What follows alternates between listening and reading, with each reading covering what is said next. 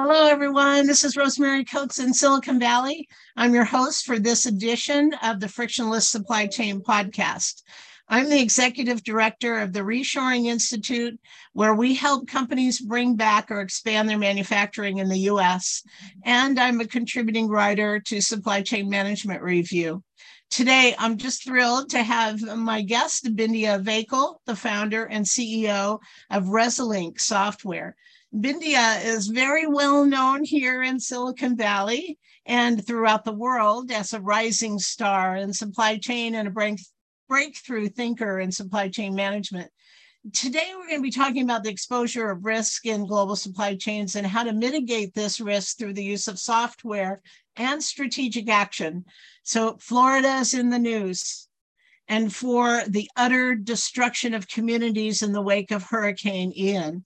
Now, supply chain professionals need to know what they have to do uh, to mitigate their risk if they have suppliers in Florida, if they have customers in Florida, what should they do to recover? What about the roads, the bridges, electricity, airports, workers? Oh boy, there's a lot to be concerned about. Uh, but there's much more to discuss than just Florida. Uh, this kind of risk is worldwide. So let's get started and see what Bindiya has to say. So, welcome, Bindiya. Thank you, Rosemary. It's great to be here. Yes, let's start off talking a little bit about your background because I know it's um, unique and you sort of uh, started your career here in Silicon Valley and uh, how you came up the ranks and started Resilinc. Yeah, absolutely. I'll. Um, I started my career um, actually in finance and per- portfolio management, so I was very well entrenched in the whole value at risk uh, mindset before I came to Silicon Valley. Worked at uh, Solectron, which is now Flextronics, a very large electronics manufacturing company. Um, I was in direct material sourcing and procurement roles um, at in in most of my direct materials uh, career chasing shortages dealing with problems and um, and i actually always uh, laugh a little bit that i cut my teeth in supply chain risk with the tantalum capacitor shortage of 2000 um, where tantalum caps which were these little capacitors that were 0.02 cent parts that um, were used in just about every high-tech product you could imagine and there was a 12 month lead time on those that ended up causing the dot com crash. And, you know, when you're at Solectron you're at ground zero right? So that's where demand came crashing down one day, and we were basically spending the next few years learning how little things can have massive consequences in supply chain. So then, when I went to Cisco and MIT to do my master's in supply chain, and then Cisco, I had this amazing opportunity. Um, Hurricane Katrina had just happened, as well as the first tsunami in Asia. And um, we had started a a really innovative supply chain risk management um, program at the time to really map out and understand you know we have 44000 parts that are many single source where do these actually get made around the world and so i spent five years doing supply chain mapping and setting up early warning and monitoring systems and capabilities and that really transformed my way of thinking, which was we went from being very reactive when I started this journey in supply chain to being able to anticipate where the next disruption might come from in the next few months. And the difference was data, mapping the supply chain and early warnings. And so I started Resilinc in 2010 because I said then risk is a data problem. If every company could put this type of a unique and collaborative program together, working with suppliers, um, then this could be transformational. People could save jobs, livelihoods, and our life itself is made possible by the supply chain. So that's what we've been doing for the last 12 years. Wow, that's fantastic. So um, it's good to know that you started out thinking about risk with the last big hurricane, Katrina, right? Um, and it's been sort of a wake up call for a lot of supply chain people. I think, um, as you were saying, most companies are still reactive. They're not planning very well. And this has been a huge wake up call. I think the pandemic and what's happened in Florida is a huge wake up call for supply chain people that um, we really need to start thinking differently um, uh, uh, about supply chains. So, uh, how how should we begin? I mean, how do we start thinking about our, uh, our mapping our supply chain and where the risk exists? Yeah, so you know, I want to just quickly, Rosemary, go back to something you said, which is that this is a wake up call. And I think we all think that sometimes that this was a wake up call and that was, but actually, with all due respect, people, the last 12 years have been full of wake up calls. We had the tsunami in Japan, we had Iceland volcano, we had the bankruptcies of 2008, we had multiple um, hurricanes like Harvey, Irma, um, so many earthquakes and things that brought us down. In fact, the pandemic was almost, if you didn't learn between 2010, 2000 to 2020, then you were not in supply chain because every time these things happen, people said, oh boy, we got lucky. No, we didn't. We lost an opportunity not to, to we lost an opportunity where we didn't fix our capabilities. And so I think what I see as we enter 2020 and the pandemic happened is not everybody slept through those wake up calls. There were, in fact, many companies who learned from the tsunami of 2011, the Thailand floods, and subsequent disasters. And we know that companies like Micron, Western Digital, IBM, um, and many others, Amgen and different GM and many others set up very robust supply chain mapping, monitoring multiple tiers, deep um, supplier collaboration capabilities and really the people process and change management infrastructure in place to be risk conscious. Not risk free because there's no such thing but knowing that your supply chain is in fact going to be disrupted 100% chance how can we not only survive but thrive and win market share? And so the companies that took that approach in the aftermath of these disruptions we saw them perform relatively better than competition. And in fact, they came out of this um, relatively faster and did not experience the multiple billions of dollars in profit margin problems, revenue shortfalls, um, and customer losses uh, that many others who did not learn from them and and the and the stress on individual supply chain people too who you know all of a sudden now they have to look for alternatives and so forth. Can, can you explain a little bit about mapping and what that means in case people aren't familiar with supply chain mapping? Yeah so at the very foundation mapping means you know look simple thing take a car take an electronics device there are so many tiny, tiny components that go into any product that we use. Each of these is made in a different site around the world, somewhere in the world. Um, and so if you take a car apart, the parts that come into a modern car might come from 35 countries around the world. And keep in mind, every one of those parts need to be present in order for the car to be manufactured and shipped. Um, and so mapping means knowing where these parts are coming from, uh, not only your direct suppliers, but knowing where your supplier suppliers build their parts as well, because a lot of times a supplier goes down. In fact, 85% of the time, a direct supplier goes down because of something that happened to one of their suppliers right? Mm-hmm. So mapping involves understanding those tier one manufacturing sites. Um, which backup sites do they have? Which parts they make, store, or distribute out of these sites? And then who are their suppliers and where their sites are? Right. So, uh, sort of like the image behind you, a hub and spoke, and understanding what all those links are in the supply chain, right? Yeah, I had somebody tell me the other day, um, we were talking about country of origin, and I asked them where they were sourcing certain electronic parts, and they said, "Oh, we, we buy it from the U.S. They're they're American parts." I'm like, I don't think so.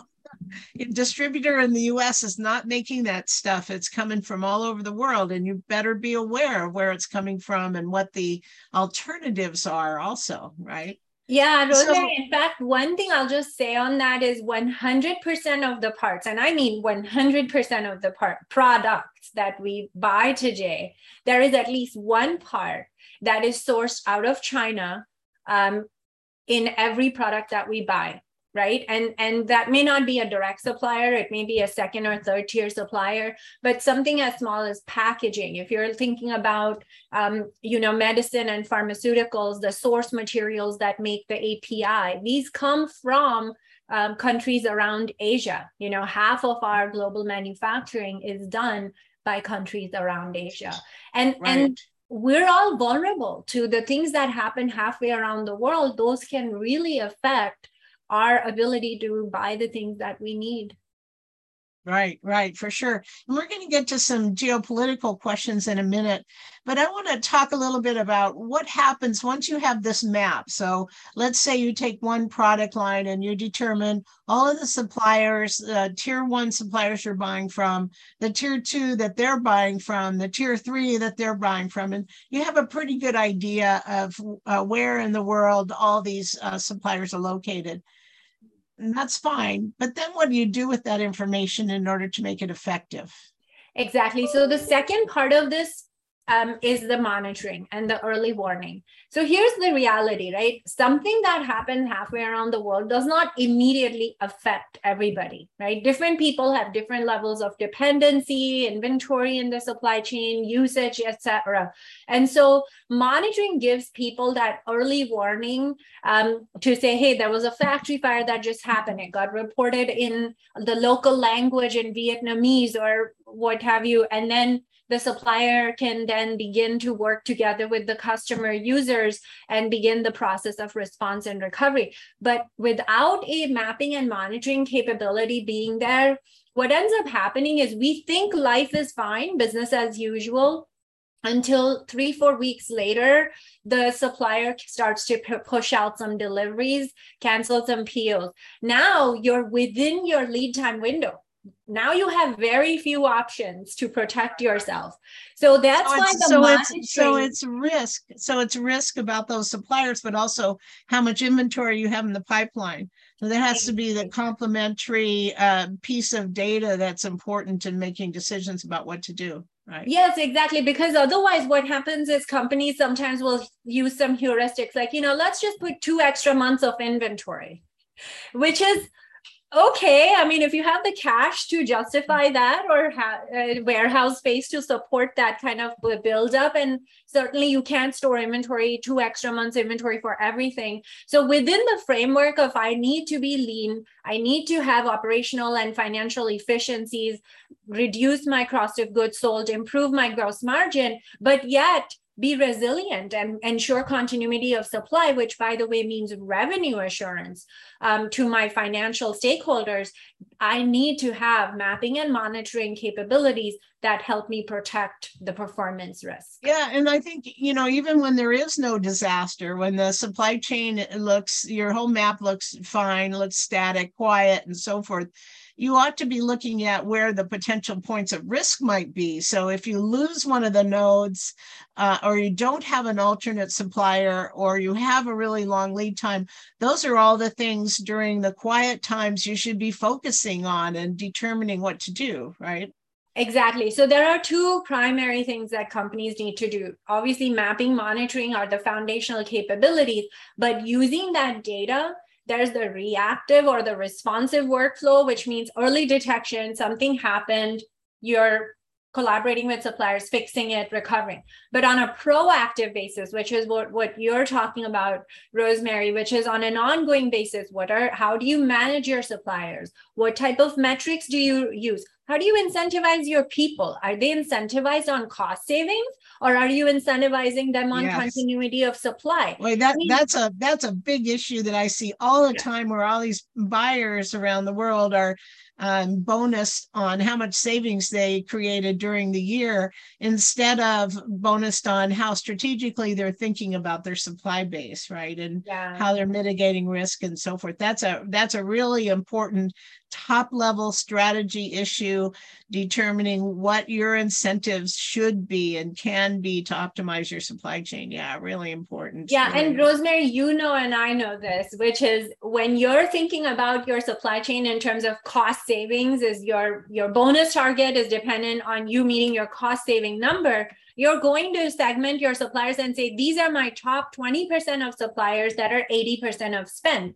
But what you're doing by doing that is you're not managing 80% of your suppliers, which are 20% of the spend. And that is where all the problems are. That is where you come down crashing. So, like I told you, the tantalum capacitor, 0.002 cent part brought the economy down. You know, right now you look at things like chrome, plastics, resins, I mean, things that would not even register on spend are mm-hmm. bringing us down. PPE, yeah. 3% of a hospital spend, but brought yeah. us to our knees during the pandemic. But when Absolutely. you put the continuity of supply lens as a top level priority, your team is going to say, what is the stuff that will bring down revenue?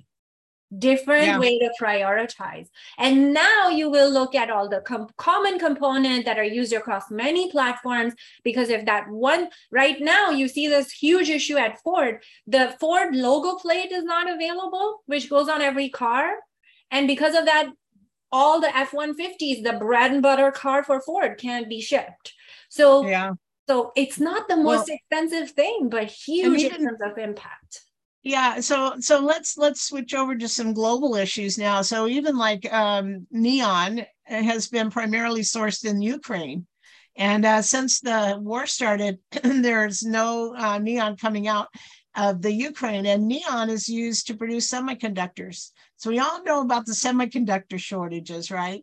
Uh, but what is causing those are you know swings in demand during the pandemic, as well as shortages of the production uh, materials that are needed to actually produce them. I mean, it's it's way more complex than people make it out to be, or whether what is uh, sort of stated in the headline news. Um, it's more complicated. So tell us a little bit um, uh, before we go on to some geopolitical issues. Tell us a little bit about Resilinc software and how that maps the supply chain. So we've been talking about mapping it and so forth, but it's got to be next to impossible to do that uh, manually. You need software to help, and Resilinc is that solution. Yeah, you know, um, why I started Resilinc was because when I did this in house within a company, we spent a lot of money. We had a huge team. We were chasing our suppliers, trying to get this data collected.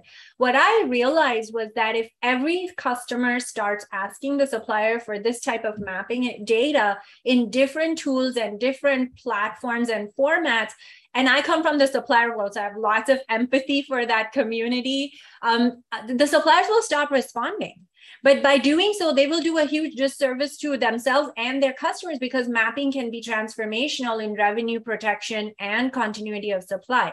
So, my view is we need to ma- make mapping possible, resource efficient, cost effective for the company as well as all the suppliers. So Resilinc started as the LinkedIn for supply chain, which means if I'm a supplier, I put my mapping data in on the Resilinc platform once, I can then securely manage all my customer asks in a single place without having to keep replicating the data entry every time.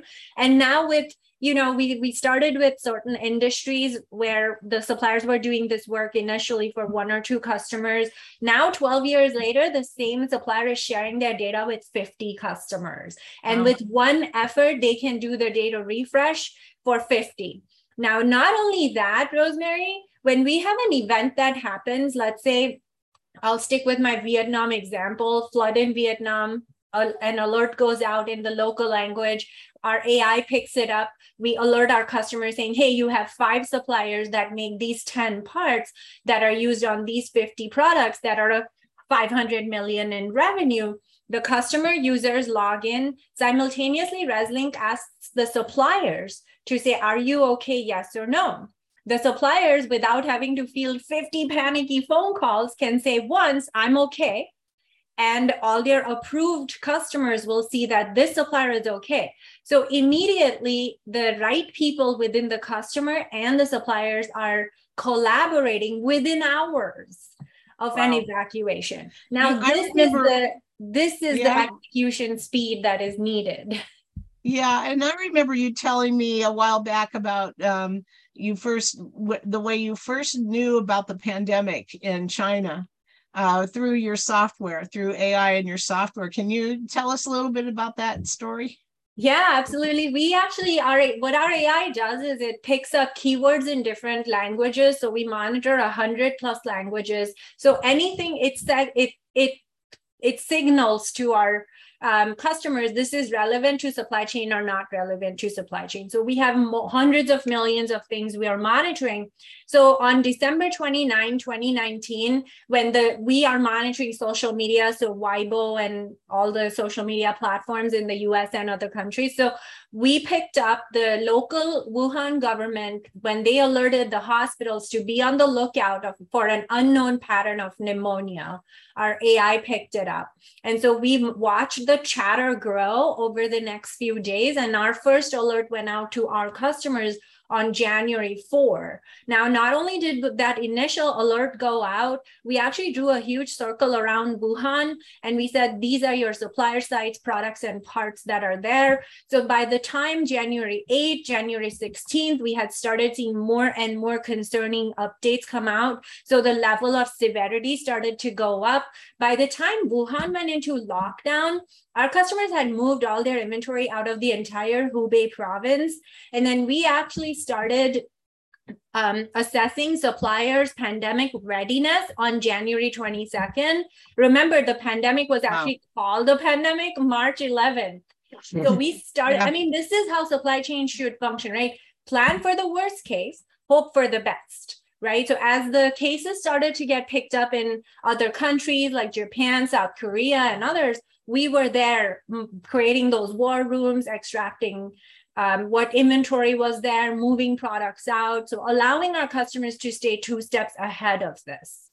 So, so with your early warning system like that, when you're picking up some event that's starting to happen or starting to blossom, you can uh, warn your customers that they have if they've mapped their supply chain that they have suppliers in that area and then they're they can take action from there either to find alternate sources or build inventory or move out or whatever they're going to do. That's that's amazing because so many so many of my clients are were stuck with no inventory. They couldn't get inventory is anywhere in the world.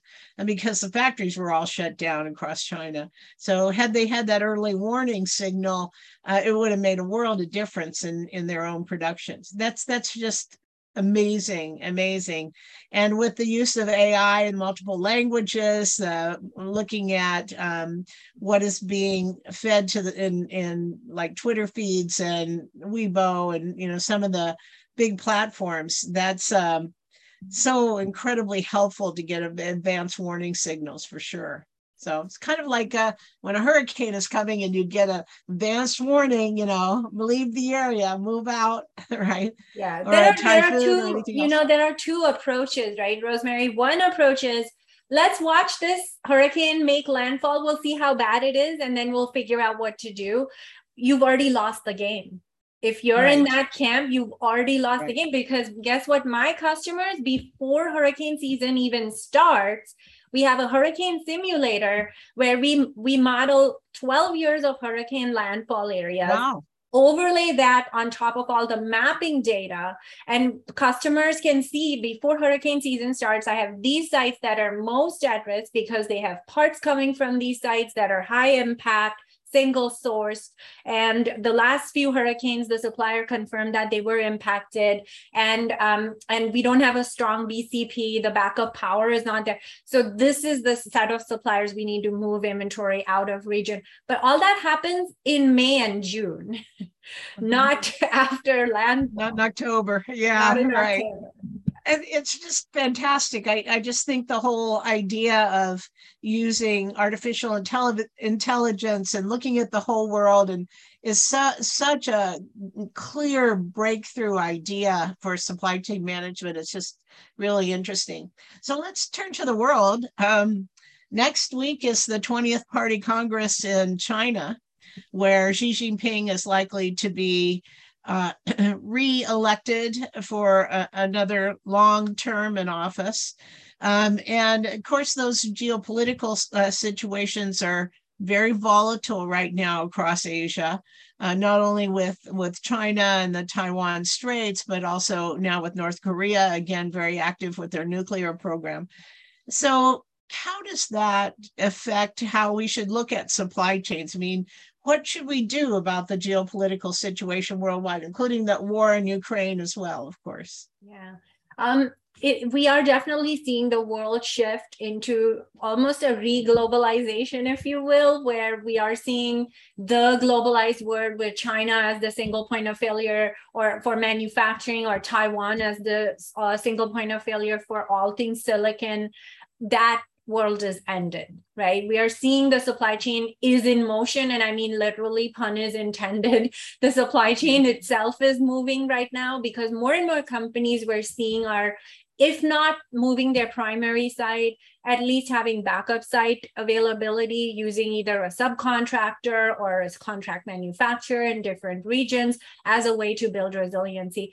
By the way, this is past due. We needed this to what, 10 years ago, 12 years ago. Yes right? We've been preaching this for many, many years that we need to have a regionalization strategy and we can't put all of our eggs in any one basket, whether it's China or Taiwan or any other.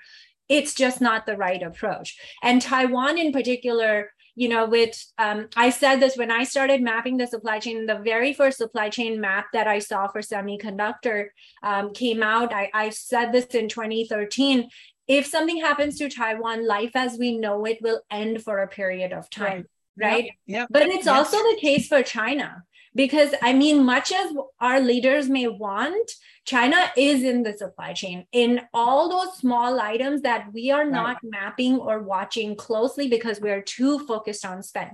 Nobody wants smelters in their backyard. China smelts everything that goes into all of our products directly or through a supplier, which is why I think it's really important for us to really understand before we the the level of rhetoric the way we're you know running the geopolitics the politics of the day I think we're kind of doing it without proper information about exactly what is really at risk. Yeah, I think, you know, yeah. in, in over the years of 40 years I've been in supply chain management, I, have seen a, a, shift, especially in the last maybe 10 years or so, from just moving boxes around the world to moving information. And then now I think supply chain people have gotten a whole lot smarter about the strategy so instead of just thinking about the day-to-day operations, which you know you have to keep moving and and keep going, you also need to be thinking about your global strategy, your global supply chain strategy and alternatives and where in the world and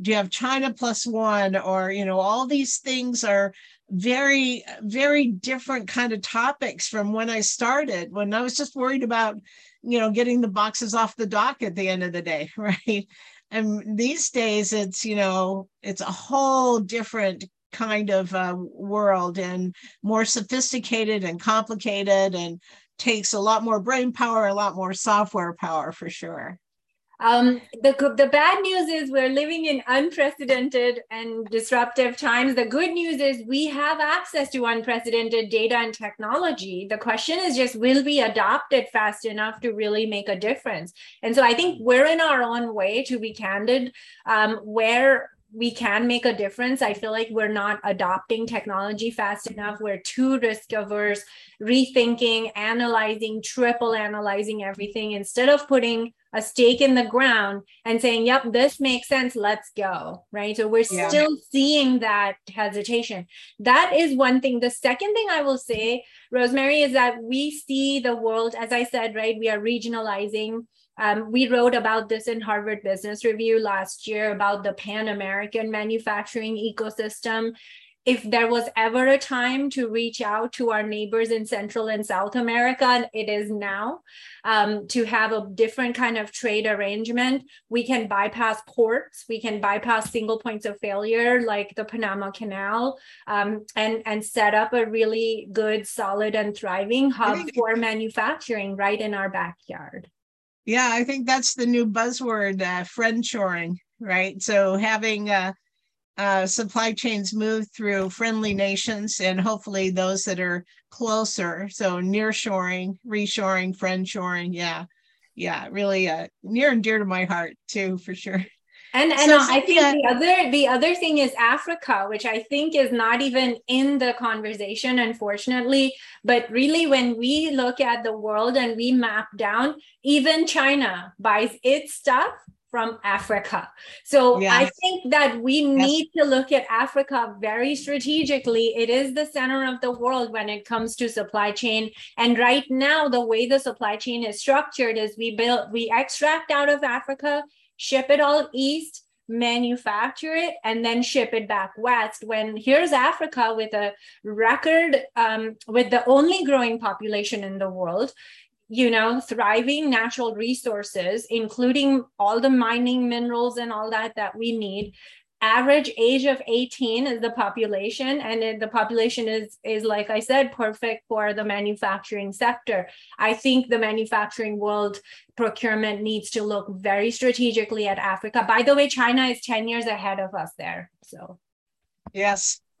Yeah it's kind of surprising when you travel the world and all of a sudden you see chinese letters on buildings and you know in the heart of mexico or and all over South America. And Yeah, you know, they're they're way ahead of us in terms of strategic thinking regarding supply chain. We definitely need to catch up and start getting smarter.